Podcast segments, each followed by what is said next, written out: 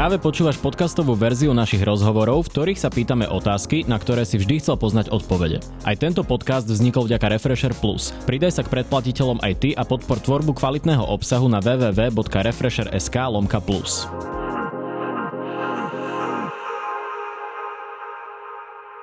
Vítajte vo Face to Face v diskusnej relácii, kde začneme pri politike a skončíme pri lifestyle. Mojou dnešnou hostkou je poslankyňa Národnej rady Slovenskej republiky a predsednička parlamentného výboru pre zdravotníctvo Janka Bito Cigániková. Vítajte. Pekný deň, ďakujem za pozvanie.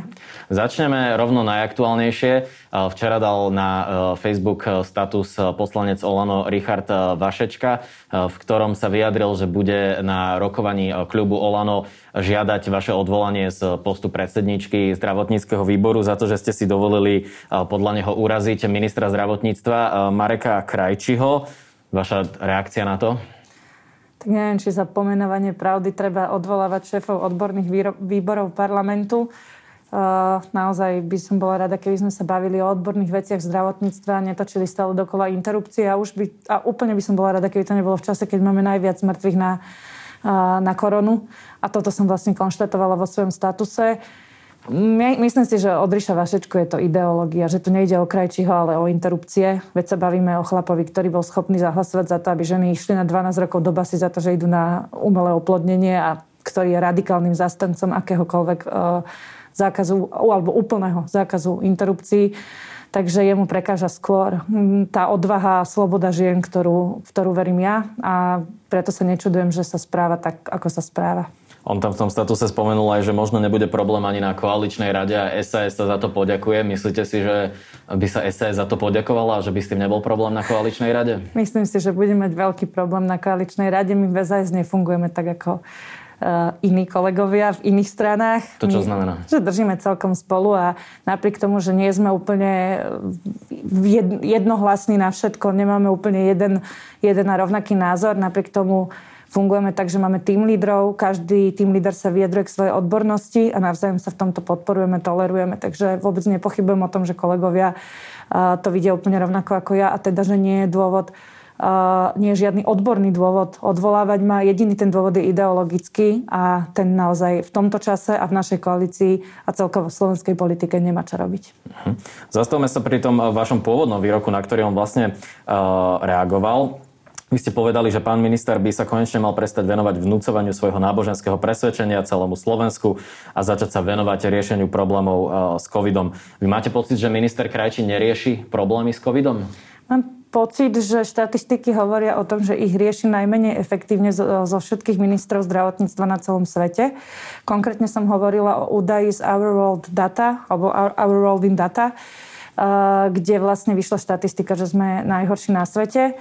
Za posledných 7 dní, aby som bola korektná, lebo keby sme dali dlhšie obdobie, tak, e, tak je to umiestnenie lepšie samozrejme. A, a v tom istom čase, ako vyšla táto štatistika, vyšla výhláška, pre, ktorá vlastne spoplatňuje interrupcie pre ženy na 40 rokov. A mne tá kombinácia prišla nonsens, že v čase, keď vlastne by sme mali riešiť to, že sa nám nedali bojovať s koronou, tak zase riešime interrupcie. Takže k tomuto som sa vyjadrila a myslím si, že to nie je nič iné, len pomenovanie pravdy. Keď to je iba pomenovanie pravdy a keď sú tie štatistiky také zlé, prečo je minister Krajčí ešte minister? No, tak hovorím, opakujem, je to štatistika za posledných 7 dní. Treba aj povedať, že v tomto, v, tomto, v tomto nešťastnom prvenstve sa striedajú jednotlivé krajiny. Bolo tam, dlhodobo tam bolo napríklad USA, boli tam aj iné krajiny Európskej únie, nejak, nejaký čas tam bola aj Veľká Británia. A nikde v týchto krajinách to ne, nekončilo nejakým že odvolávaním vlády alebo alebo nejakými vážnymi turbulenciami. Áno, niektorých to skončilo. Tak v Čechách vymenili odvo- troch áno, niektorých, zdravotníctva. Niektorých to končilo odvolávaním ministra zdravotníctva, respektíve nejakou sebareflexiou tých ministrov. Uh, treba sa pýtať kolegov z Olano, že, že či s tým mienia alebo nemienia niečo robiť. Za mňa mm, je to proste pozícia, ktorá patrí Olanu. Vy s tým budete niečo robiť ja tým, ako SAS, nejak apelovať na to? Aby... Nemám s tým veľmi čo robiť, lebo opakujem, ako naozaj s tým koaličnú dohodu. Aj keď uh, poviem svoj názor na niektoré návrhy, to predsa nezakazuje ani koaličná zmluva a verím, že to by ani snad nikto nechcel, aby poslanci nemohli povedať svoj názor. Ale napriek tomu ctím koaličnú zmluvu a koaličnú dohodu a tá hovorí o tom, že tento post patrí Olanu a oni si musia zhodnotiť, či je Marek Krajčí je alebo nie je vhodný minister zdravotníctva a či má výsledky také, ako by sme očakávali. Vy by ste si vedeli predstaviť niekoho iného z Oľano, ktorý by zaujal jeho miesto a bol by kompetentný viesť ten rezort? Ja, ja budem súhlasiť s čímkoľvek, čo navrhne Olano, pretože je to ich post. Keby sa Olano rozhodlo ako to robí uh, pán premiér, uh, že odovzdá Sulíkovi nejakú agendu. Naposledy to bola tá aplikácia, ak si uh, dobre pamätám, predtým to bol nákup testov. Keby mu povedal, že tak ty veď to zdravotníctvo, vy by ste si vedeli predstaviť samú seba v ministerskom kresle? A predtým to bol semafor. Tak my to hm. zvládame takto aj bez toho ministerského kresla, my pomáhame. My ten support vieme robiť aj takto. Nepotrebujem kvôli tomu nejakým spôsobom spochybňovať oprávnené miesto Olano. No ale keby, zopakujem, že keby ho odovzdali SAS, vy by ste prijali takúto funkciu? Nechcem vôbec, naozaj, ako, ne, nechcem sa že nejako vyzerať, že sa vyhováram, ale nechcem o tom polemizovať preto, lebo naozaj si myslím, že by to bolo nekorektné voči koaličnému partnerovi vôbec o tomto uvažovať. Je to výsledok demokratických volieb, je to výsledok koaličnej dohody, je to ich miesto a, aj ich zodpovednosť. Takže pokiaľ to majú v rukách, ja sa nebudem vyjadrovať o tom, keby bolo keby, lebo to spochybňuje ich naozaj uh, objektívne, objektívne miesto. Uh-huh, rozumiem. Ale napriek tomu sa zastavím. Eh, štátna pomoc je pomalá, každý deň počúvame príbehy živnostníkov, ktorí sú na mizine. Vyše 100 ľudí zomiera denne máme málo vakcín. Vy z pohľadu predsedničky zdravotníckého výboru, aké východisko vidíte možnosť toho, z tejto krízy a aj v kontexte toho, že sa premiér už viackrát vyjadroval, že SAS alebo iní koaliční partnery pravidelne žiadajú na rokovaniach vlády otváranie obchodov, otváranie reštaurácií. Vy by ste si ako predstavili to riešenie? No, ono sa v čase mení to riešenie. Pán premiér často hovorí o tom, čo sme nazvali semafor zdravia. Vy, vydali sme to ešte v novembri a ten semafor zdravia hovoril o regionálnom princípe, bol vlastne predzvesťou toho COVID automatu a hovoril o tom, že keď, je niekde, keď sú niekde lepšie čísla, tak tam by sme za dodržania naozaj prísnych opatrení vedeli otvárať obchody.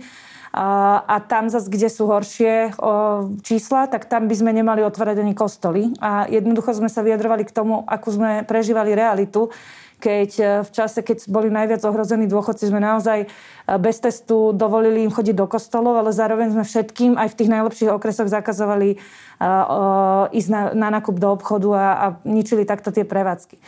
To bolo v novembri, čas sa, čas sa naozaj posúva, aj tie výsledky sa posúvajú. A momentálne samozrejme my nežiadame, aby na celom Slovensku boli otvorené. To, čo teraz riešime, je, že pokiaľ je situácia taká, že dovolí mať otvorené obchodné centra, obchodné domy, alebo teda tie veľké hypermarkety, kde sa nakopia desiatky, stovky ľudí, tak potom prečo nedovolíme mať otvorené aj malé obchodníky aspoň v tých okolo 20 e, lepších okresov, kde by teda kontrolovali testy pri vstupe a kde vedia dodržať, dodržať aj tie opatrenia, aj tie metre štvorcové. Môžeme to, môžu to kolegovia zosmiešňovať, ale jednoducho ja naozaj nevidím logiku v tom, že prečo tie veľké reťazce, tam, tam teda ľudia nie sú ohrození, tak, tak ono, tá, tá logika je asi v tom, že tam sa predávajú potraviny, že oni chcú znižiť mobilitu, no, nie? aby ste mali menej dôvodov výjsť no, von. Áno, no lenže nie len potraviny, aj, aj hmm. iné sa tam predáva. Napriek tomu, že sme urobili opatrenie, tak realita je taká, že aj iné, ale ja sa pýtam, veď tak keď si môžeme skúpiť potraviny, prečo nemôžeme skúpiť dieťaťu zošiť alebo pero? Hej, že, že do, do papierníctva, že aké, o, o čo je to ohrozenie väčšie. Ale OK, to len vravím, len vám predstavujem tie diskusie, že o čom sú tie diskusie na koaličnej rade. To nie je v žiadnom prípade tak, ako sa to pán premiér niekedy snaží prezentovať, že Saska chce otvárať všetko a nikdy to takto nebolo. A tie riešenia, ktoré by sme teraz potrebovali robiť, tie nespočívajú v týchto diskusiách, tie sú iba vtedy, keď sa zavadzajú nejaké nové opatrenia, tak sa pýtame logicky, že prečo toto áno a toto nie. Ale kde by sme potrebovali pridať, je naozaj apel na tie PCR testy, prejsť z toho antigenového na PCR testovanie pri ohrozených alebo pri indikovaných ľuďoch, to znamená trasovať. My sme úplne absentovali od trasovania, absolútne. A to je v podstate zlatý štandard, to je jediný spôsob ako v iných krajinách a účinný, ako, aký, akým spôsobom bojujú s tou koronou. Čo by sme potrebovali robiť, je zlepšiť kontrolu, vymáhanie opatrení, na to už niekoľko mesiacov apelujeme a sú veci, ktoré sme predtým mohli robiť, teraz už moc nepomôžu, ale asi ich do budúcna budeme znova potrebovať. Škoda, že sme ich neurobili, keď na to Richard Sulik upozorňoval. Konkrétne sme mali strážiť hranice, keď sme tu mali dobré čísla a nepustiť to sem zvonka, lebo Samozrejme, že... Keď... Vy si to viete efektívne predstaviť? Teraz napríklad v Česku sú 30-kilometrové kolóny na diálniciach do Nemecka. Hej, a stále lepšie, jak to, čo tu máme teraz. Ako viem si to úplne efektívne predstaviť. Viem si predstaviť to, že by boli kontroly, že by sa kontrolovali testy. Dokonca si viem predstaviť, že by boli momky na hraniciach, ktoré by priamo uh, testovali prichádzajúcich a vedia vyhodnotiť za 15 minút. Nepovažujem to za nejakú katastrofu. Isté, o zdržanie by išlo, ale stále je to lepšie ako to, čo tu máme teraz. Ke, keď mm. sme, ja neviem, koľko týždňov v lockdowne a máme najväčší počet mŕtvych na svete, tak si myslím, že naozaj bolo lepšie kontrolovať tie hranice.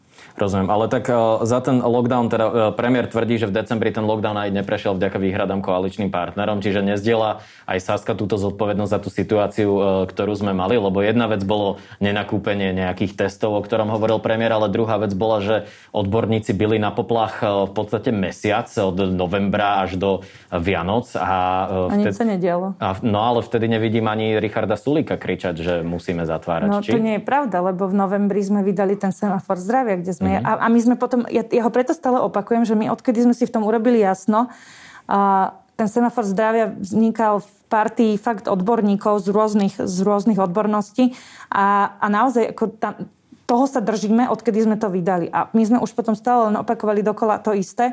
Len pán premiér nechcel ani počuť o regionálnom princípe, nechcel ani počuť o, o tom, že by sa nemalo testovať vždy a stále a všetko, a, ale len teda tie ohniska. A, nás, a vlastne celé to stával do toho, že buď lockdown alebo plošné testovanie a nič medzi tým.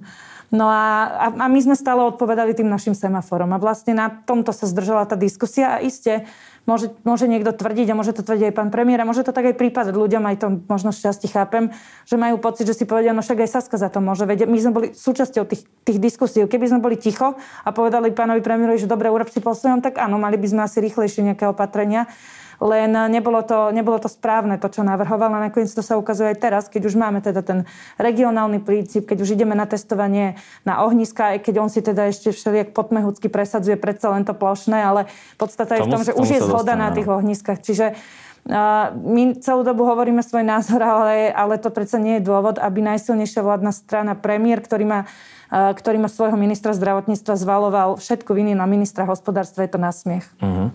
Zastavme sa pri tom covidovom automate. My už sme o tom raz e, spolu hovorili a to, že ten covidový automat je nastavený momentálne tak, že on v podstate znamená nekonečné plošné testovanie vzhľadom na to, aká je teraz epidemická situácia.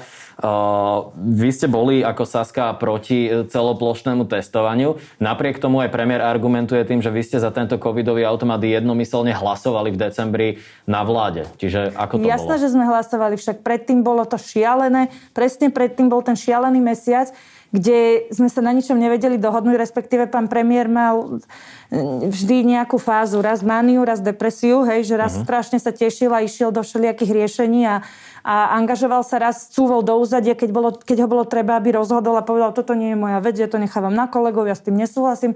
Ako my sme potrebovali, aby Buchol po stole rozhodol, aj keď možno nie v súlade úplne so všetkými, ale rozhodnúť mal. No a keď už konečne prišlo na to, že na to, čo hovoríme dlhodobo, že potrebujeme tie jasné pravidla, potrebujeme ten automat a, a to preto, lebo sme predstavili uh, ten náš semafor, tak v podstate oni spravili to, že aby nemuseli prijať náš, tak vyrobili svoj, ale, uh-huh. ale ono tak, že ne, ten princíp je dobrý. My tam nesúhlasíme s niektorými vecami, ale je dobré, že máme nastavené pravidla a aj keď ich budeme možno trochu upravovať, Rozumiem. tak je ja, dobré, ja len, že to ja len narážam na to, že vy ste boli proti celoplošnému testovaniu a napriek tomu tu máme celoplošné je, pozor, testovanie. Aha, tak toto myslíte. Tak táto časť, ja som no. bola pri vyjednávaní pri COVID automate, bolo úplne jasne dohodnuté bolo tam napísané, že to, my sa totiž bavíme o teste, ktorý potrebujete do práce Ano. A bolo to rozdelené podľa tých jednotlivých e, farbičiek tých, tých okresov a v tom najhoršom ste potrebovali raz za 7 dní test, keď chcete ísť do práce. Ano. No a my sme sa dohodli na tom, že toto bude platiť len v okresoch, ktoré, e,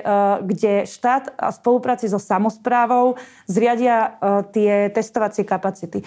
A to preto, lebo prišlo tam presne k diskusii, že veď zamestnávateľe nebudú schopní urobiť to na celom Slovensku, ani štát nie je schopný urobiť to na celom Slovensku. To, to bolo teda priznanie Mareka Krajčího na tej diskusii, Uh, tak mu hovorím, no tak keď to nevie urobiť štát a chceš to hodiť na, na, na krk samozpráva, no tak to urobme tak, že dáme iba do tých najviac zas, zasiahnutých okresov to plošné testovanie, respektíve to testovanie každých 7, uh, 7 dní.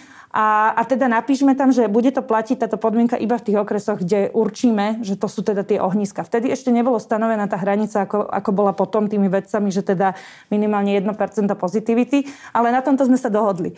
A samozrejme e, potom už druhýkrát, keď bolo hlasovanie o COVID automate, už sme nehlasovali za, lebo ako si sa na túto podmienku zabudlo a všetci začali tváriť, že to platí pre celú republiku. Napriek tomu, že pre celé Slovensko to nie je každý Čiže nie je pravda, že ste si to odhlasovali celá vláda, to, čo tvrdí premiér. Nie, my sme si odhlasovali celá vláda COVID automat, ale vravím, súčasťou COVID automatu a dohody v tom čase bolo, že táto podmienka, test každých 7 alebo 14 dní bude platiť iba v tých okresoch, kde to určíme spoločne a teda bavíme sa o ohniskách. A s tým sme my súhlasili, veď toto hovoríme celú dobu. Uh-huh. Potom už na to teda pán premiér zabudol a a začal hovoriť o tom, že to platí pre celé Slovensko, ale takto to nikdy nebolo dohodnuté a my, nám je jedno, ako sa bude volať plošné testovanie, či sa bude volať automat, alebo screening, alebo plošné testovanie. My proste nie sme za plošné testovanie, lebo je to plýtvanie zdrojmi a nielen finančnými, ale najmä ľudskými. Uh-huh. Minulý týždeň odišla Lucia Ďuriš Nikolsonová z SAS eh, po tom, čo na vašej spoločnej tlačovej konferencii v podstate tvrdila, že eh, prepadla miliarda eur z eurofondov bez toho, aby to konzultovala s Veronikou Remišovou. Eh, do toho vy dáte taký status o Marekovi Krajčím. Nemá možno premiér pravdu v tých dýkach do chrbta zo strany koaličného partnera? Je to nejaký väčší problém s liberálnym domom, že musí no, furt kopať som, do svojich partnerov? Chcete povedať, že som problém problémové, hej? Aj vy. No problém sa to asi nazvať dá, že ja som tiež nad tým uvažovala, že teraz pred týždňom bola tá tlačovka, kde teda naozaj ja som mala, že zdravotníckú časť, Lucia mala tú eurofondovú a ja som nemala v tej svojej časti žiadne pochybenie, ani som nevedela o tej Lucinej časti, čo presne tam ide hovoriť. Tým chcem povedať, že som ju nijak nespôsobila, ani nevedela ovplyvniť tú situáciu. Nehádžete ju trocha cez palubu teraz? No, hodila... ne, ono to zvláštne príde divákovi, že sa postavia dvaja politici na tlačovú konferenciu a ten jeden hovorí, že nevie, čo ide povedať. Ja rozumiem, že to príde zvláštne, ale skúste pochopiť, že viete, že, že prvá časť tlačovky eurofondy, kde hovorí europoslankyňa, ktorá teda je to rozumiem. jej téma. Druhá časť tlačovky zdravotníctvo, kde hovorí europoslankyňa o, zdravot, o o, o zdravotníckých témach na úrovni EÚ a ja som hovorila o domácich, teda uh-huh. o tom, ako reagoval pán minister a o tom, čo konkrétne po, po, potrebujú naše nemocnice. Ja som sa k tej prvej vôbec nevyjadrovala a ani nie je na to dôvod, aby to Lucia so mnou konzultovala, lebo ja som tým líder pre zdravotníctvo. A môže to vyzerať akokoľvek. Ja som tri dní držala teda bobrika močanlivosti a pekne uh, som bola ticho, ale keď som sa dozvedela, že, dozvedela, že kolegyňa sa rozhodla teda, že opustí rady SAS, tak uh, bola úplne pochopiteľná otázka od ľudí, že potom prečo nie aj, aj by to Ciganíková, keď tam s ňou stála, no tak som musela vysvetliť, že prečo nie, prečo mm-hmm. ja si nemyslím, že by som mala odísť. A že ona, som ona včera povedala v denníku, aj v denníku sme, že ju to veľmi ľudsky sklamalo. Viem, že to povedala, mňa to prekvapilo, že to takto brala, lebo ona to povedala, že to bol vlastne dôvod, prečo sa rozhodla odísť. Len pravda je taká, keď si všimnete, ten môj status bol, že ona bol reakciou už na otázky ľudí, že či neodídem aj ja, až potom, ako Lucia povedala, že odíde. Takže trošku si myslím, že je v tomto taká, že, že je to pre ňu citlivé a tomu rozumiem a že asi nie úplne vecne sa na to pozera, lebo z mojej strany neurobila som chybu, neiniciovala som to, nemala som to ako ovplyvniť a ešte som naozaj 3 dní močala a, držala pri nej, lebo som teda mala pocit, že sme v tom spolu, ale keď ona sa rozhodla odísť a dať ruky od toho preč, tak som jednoducho musela vysvetliť, prečo ja si myslím, že mám Saske zostať. Ale poďme k tomu, že vy ste mi dávali otázku a teraz spomeniete si, lebo ja Tá otázka bola, že či teda nie ste vy teda väčšine problémová ano. strana, keď premiér hovorí, že mu dávate dýchy do chrbta a keď si zrátam vaše statusy vyjadrenia pani Nikolsonovej a ešte aj občasné vyjadrenia Richarda Sulíka, tak to môže tak pôsobiť. A rátali ste niekedy Igorové? Ale podstata, lebo toto je úplne jedno, mm. lebo toto je presne to, že sa to kopí. A aj tak, akože aj keď má pán Matovič viac vyjadrení, tak to nedáva predsa nám právo a ani by nebolo dobre využívať to, že však aj my môžeme. Tak toto vôbec nie je. A ja som napríklad ten, tú reakciu na pána Vašečku, ja som ju celkom akože tak prehodnocovala, že tak pred týždňom v pondelok som bola súčasťou tlačovky, ktorú som síce nespôsobila, ale výsledok teda nebol vôbec pre koalíciu dobrý a naozaj sme urobili mi chybu. No a teraz Vašečka príde s interrupciami, prepačte, pán Krajči, minister Krajči, príde s mhm. interrupciami v ten deň, keď sa dozviem o tom, že sme teda, že máme najviac mŕtvych na koronu. a reagovať na to, alebo nereagovať. No tak ešte v ten večer som ani nereagovala. Na druhý deň ráno mi písalo a volalo množstvo novinárov, že čo na to hovorím, čo je pochopiteľné, lebo som sa k tej téme často vyjadrovala tak e, som k tomu napísala dve vety, čo si úprimne myslím. Nechcela som to nejako rozoberať, nešla som do vecnej roviny tej konkrétnej výhľašky. Hovorila som o tom, že si naozaj nemyslím, že v čase, keď, keď sa dozvieme, že máme najviac mŕtvych na koronu, musíme zase riešiť interrupcie, že je to vhodný čas. A to ani nie len tak z pohľadu ministra, lebo to treba povedať, že to nebolo tak, že on to v sobotu teraz podpísal a akože proaktívne, že teraz to musí riešiť. Ono to už dlho, dlho kedy v lete, v lete už tú vyhlášku dal do medzirezortného pripomienkového konania. Myslím si, že ten proces len došiel teraz. Uh-huh. No ale podstata je v tom, že ja byť na jeho mieste, tak to teraz určite zastavím a, a nepustím to von to preto, lebo, lebo tieto témy jednoducho vzbudzujú kultúrne vojny.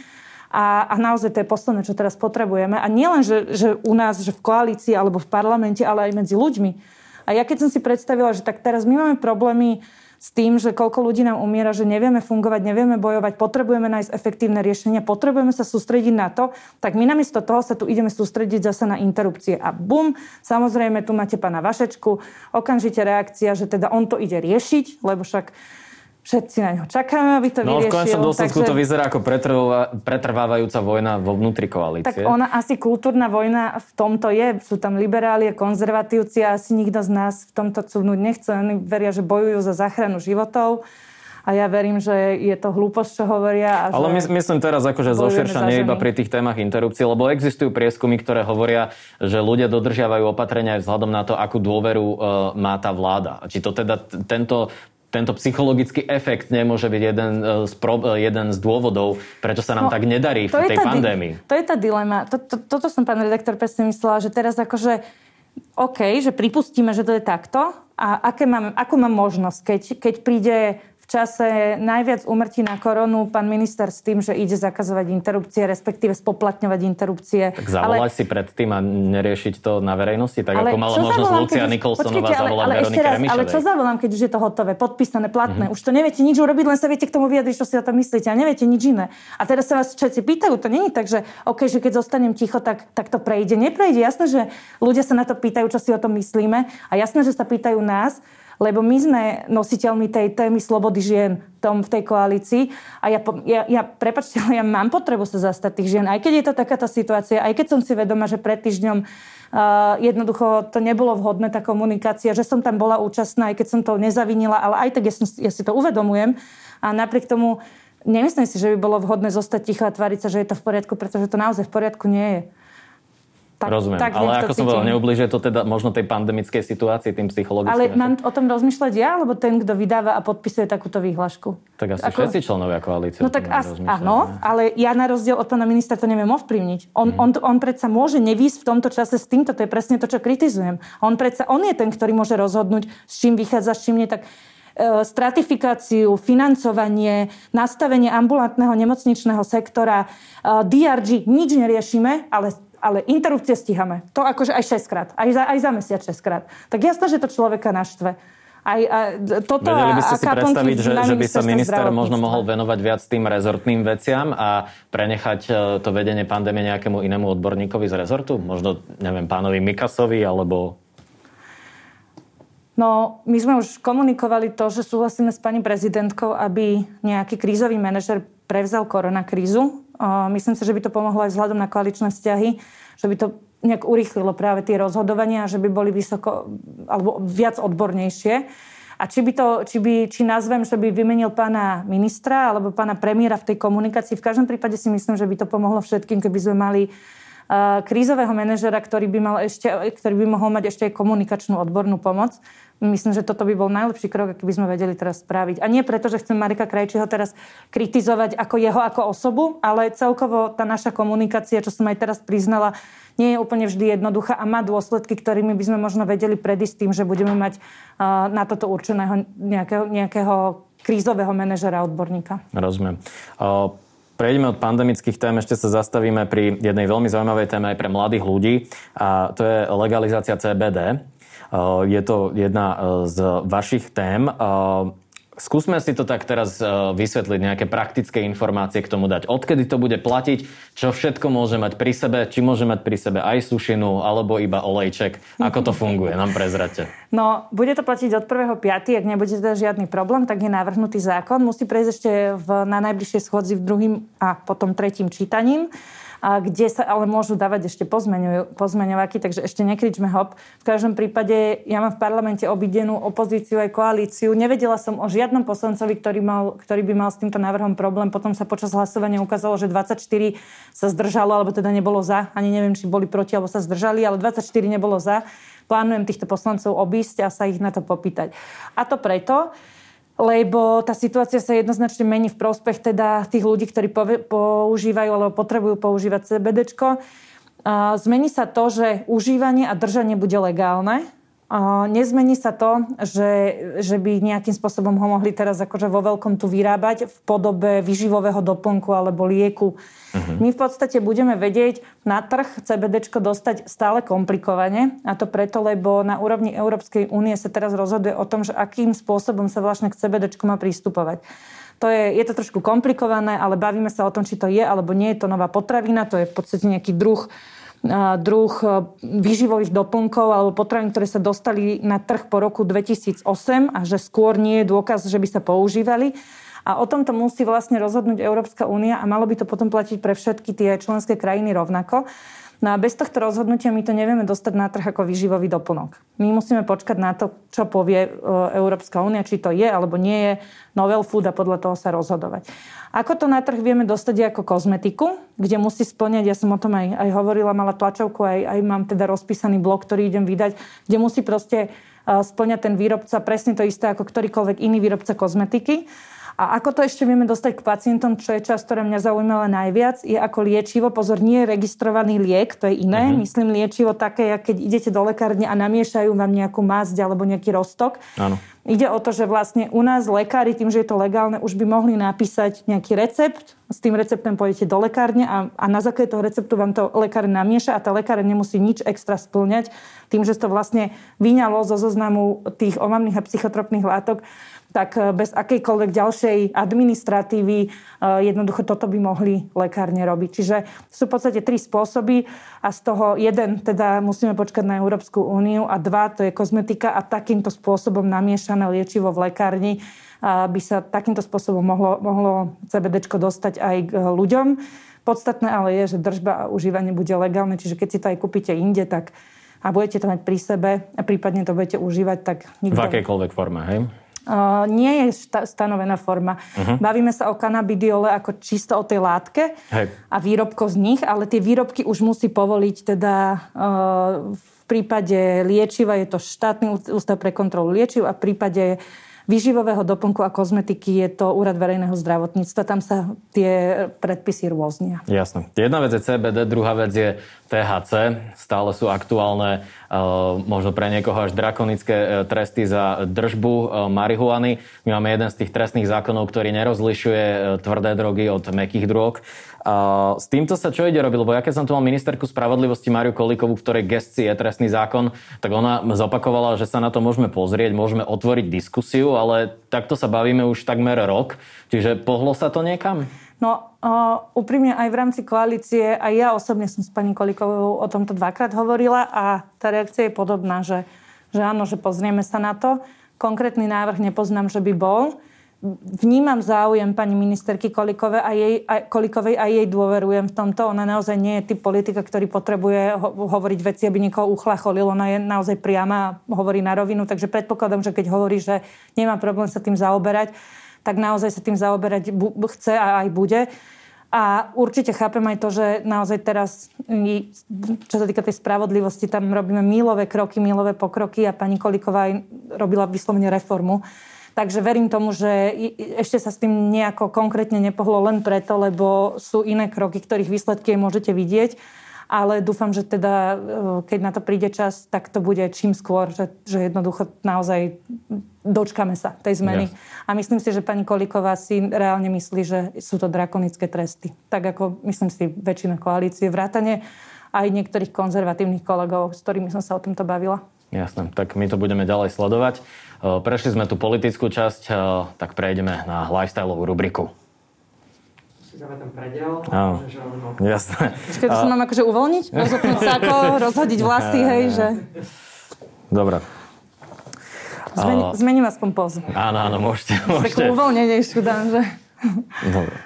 My už sme v tej lifestyleovej e, časti, avšak ešte zostanem trocha pri tej marihuane. My sa to pýtame viacerých hostí, ktorí tu boli. Pýtali sme sa to aj Richarda Sulika, aj Roberta Ide sa ma pýtať, že či som hulila trávu? Nepýtajte sa ma. A presne to sa vás idem spýtať, či máte vy osobnú skúsenosť e, s marihuanou.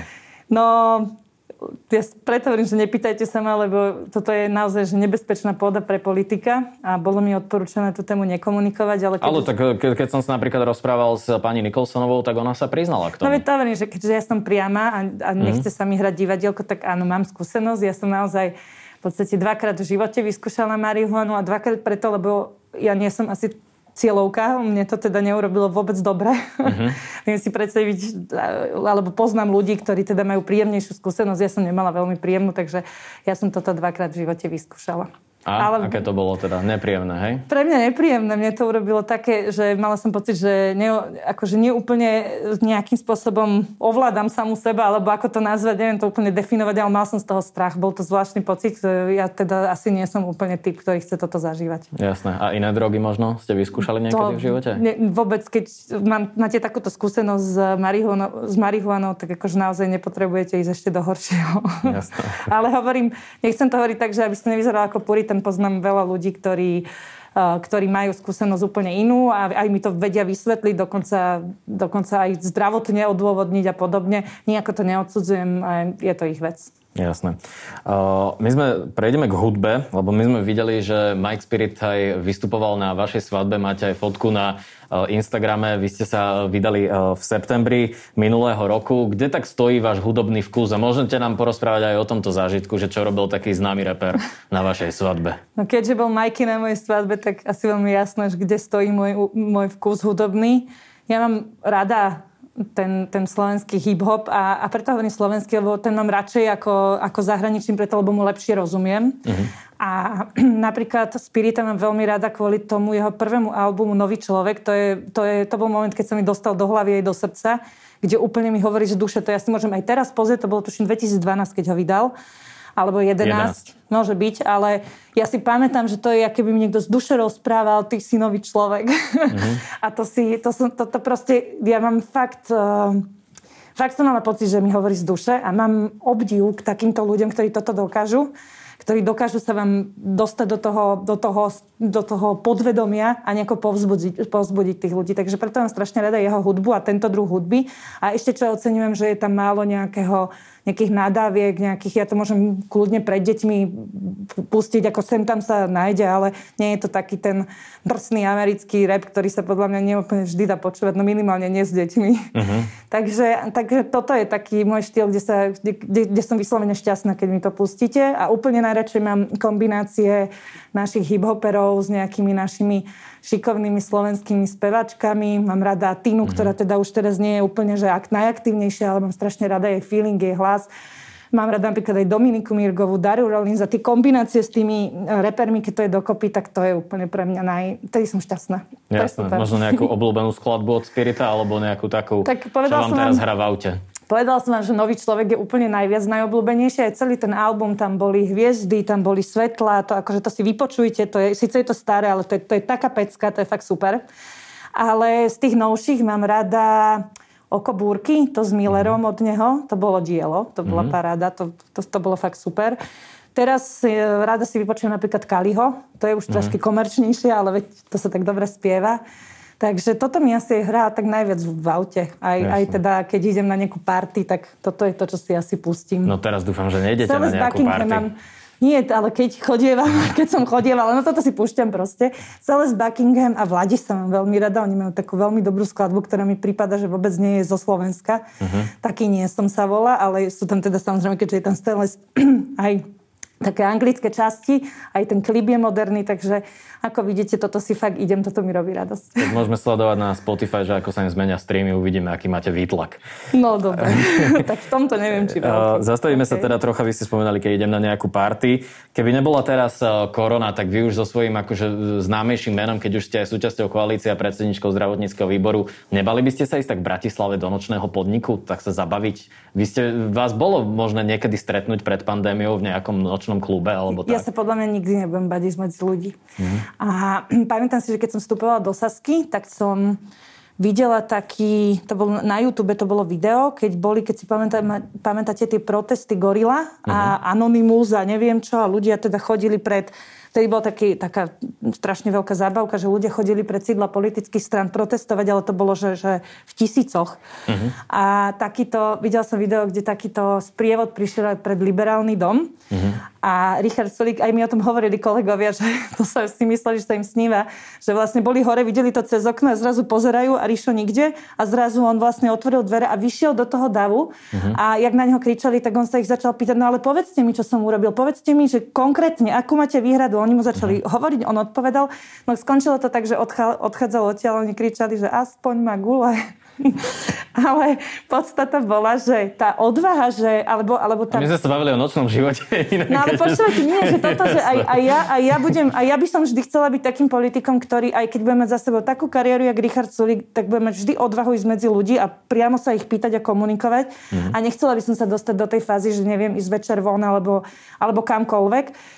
Takže aj to, t- tento moment bol pre mňa taký, že, že asi možno aj trochu vzorom, že takto mm-hmm. chcem takto chcem ako, ako politik žiť a takéto rozhodnutia robiť, aby som vždy mohla ísť medzi ľudí. Takže nemám s tým vôbec problém a nemyslím si, že sa niekedy do, toho, do, tej, do tejto fázy dostanem. A hlavne, keď aj rozhodujem v parlamente, tak uh, rozhodujem tak, aby som sa nemusela bať ísť medzi ľudí. Jasné. Uh, ja som sa dopočul, že vašou špecialitou sú aj uh, karaoke bary, teda respektíve ten jeden v Bratislave. Neviem, či váš manžel, či to nie je náhodou jeho bar, nie som si istý, ale uh, aký song je vaša špecialitka a čo by ste možno zaspievali premiérovi, keby prišiel do takého baru? Ježiš, toto je nečakaná otázka, ale... No Dana som tam spoznala, hej, však vidíte, som si ho zobrala, až taký dojem to na mňa urobilo. Uh-huh. A čo ja viem, tak neviem teraz, mne akože fakt úplne jedno, čo mi pustíte v Slovenčine, v Češtine, tak ja všetko zaspievam, lebo strašne mám rada túto hudbu. Takže neviem teraz naozaj povedať, že jednu nejakú najobľúbenejšiu, mne je to naozaj jedno. Uh-huh. Tá, čo by ste premiérovi zaspievali možno na uzmierenie? Ja, ja som sa pýtal Sulika, že čo by mu uvaril, ale keď vy viete, keď vy viete spievať možno nejaký duet?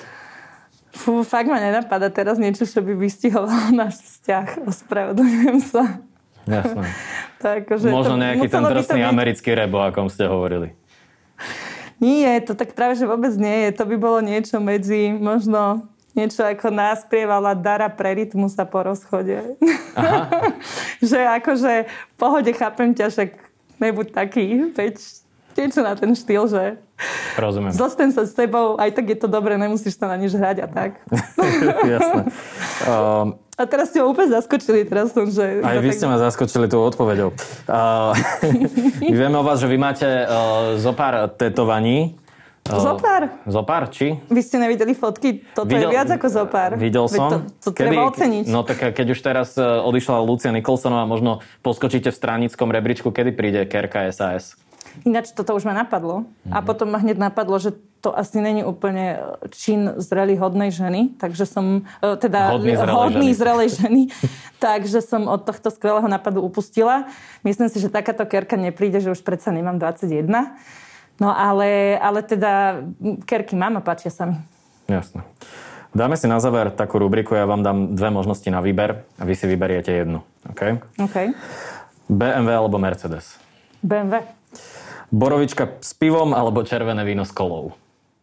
Borovička s kolou. OK. Uh, Vašečka alebo Matovič? Matovič. THC alebo CBD? CBD. Chceli by ste byť v momentálnej situácii v koalícii radšej s Olanom alebo s Hlasom? S Olanom. Povedala Jana Byto Cigániková. Ďakujem, že ste prišli. Ja ďakujem za pozvanie.